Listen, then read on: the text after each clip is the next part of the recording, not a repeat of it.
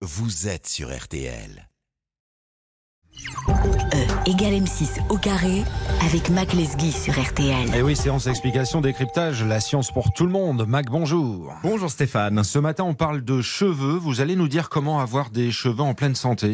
Ah oui Stéphane, enfin c'est justement parce qu'on parle souvent de la santé de nos cheveux que je voulais leur consacrer cette chronique. Il n'y a rien qui m'énerve plus que toutes ces publicités où l'on parle de cheveux éclatants et en bonne santé. La santé des cheveux, ça ne veut rien dire, car il faut le dire et le redire une fois pour toutes, nos cheveux, tous nos cheveux, comme nos poils d'ailleurs, sont bels et bien morts. Ils sont aussi morts que si nous avions des bouts de ficelle collés sur le crâne. Attendez, nos cheveux sont quand même vivants parce qu'ils poussent et qu'on ressent une douleur quand on tire dessus. Eh oui, vous vous dites, nos cheveux poussent, un peu comme une plante pousse. Une plante, c'est vivant.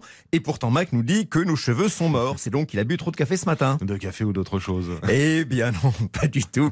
En fait, la contradiction n'est qu'apparente. Nos cheveux ne poussent pas comme les plantes à partir de leur extrémité.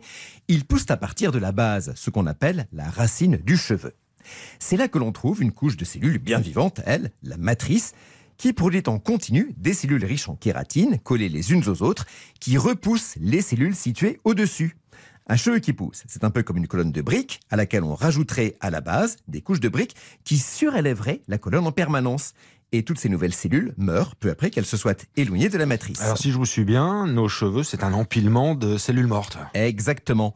Tout ce qui dépasse du cuir chevelu est mort. Voilà d'ailleurs pourquoi quand on se coupe ou qu'on se rase les cheveux, on ne ressent rien. En revanche, quand on tire sur un cheveu, celui-ci restant collé par sa racine à la matrice, qui elle est un tissu vivant avec des vaisseaux sanguins et des nerfs, on tire en fait sur cette matrice et on ressent de la douleur. Ah ouais, donc nos cheveux sont morts, mais pourtant ils se couvrent de graisse si on les lave pas. Comment c'est possible?